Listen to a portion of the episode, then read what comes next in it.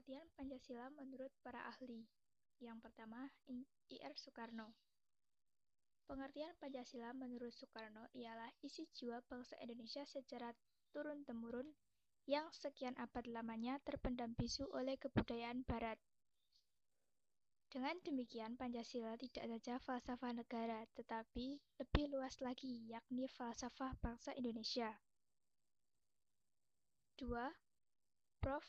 Noto Nagoro Pengertian Pancasila menurut Noto, Nagoro adalah dasar falsafah negara Indonesia, sehingga dapat diartikan kesimpulan bahwa Pancasila merupakan dasar falsafah dan ideologi negara yang diharapkan menjadi pandangan hidup bangsa Indonesia, sehingga dasar pemersatu, lambang persatuan, dan kesatuan serta bagian pertahanan bangsa dan negara.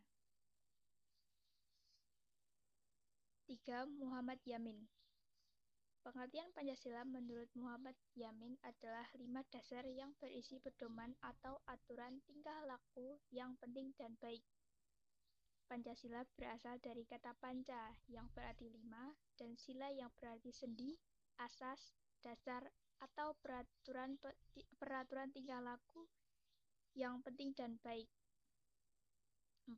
Menurut Prof. Dr. Nurholis Masjid. Pancasila adalah modal untuk mewujudkan demokrasi Indonesia. Pancasila memberi dasar dan persyarat asasi bagi demokrasi dan tatanan politik Indonesia. Pancasila menyumbang beberapa hal penting.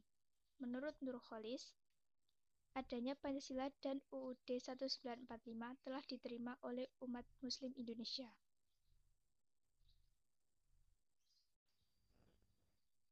Pengertian Pancasila menurut para ahli.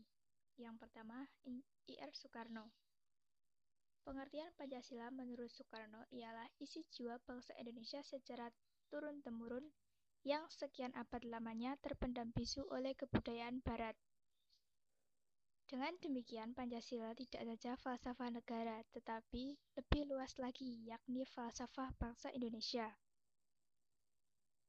2. Prof. Noto Nagoro Pengertian Pancasila menurut Noto, Nagoro adalah dasar falsafah negara Indonesia, sehingga dapat diartikan kesimpulan bahwa Pancasila merupakan dasar falsafah dan ideologi negara yang diharapkan menjadi pandangan hidup bangsa Indonesia, sehingga dasar pemersatu, lambang persatuan, dan kesatuan serta bagian pertahanan bangsa dan negara. 3. Muhammad Yamin Pengertian Pancasila menurut Muhammad Yamin adalah lima dasar yang berisi pedoman atau aturan tingkah laku yang penting dan baik.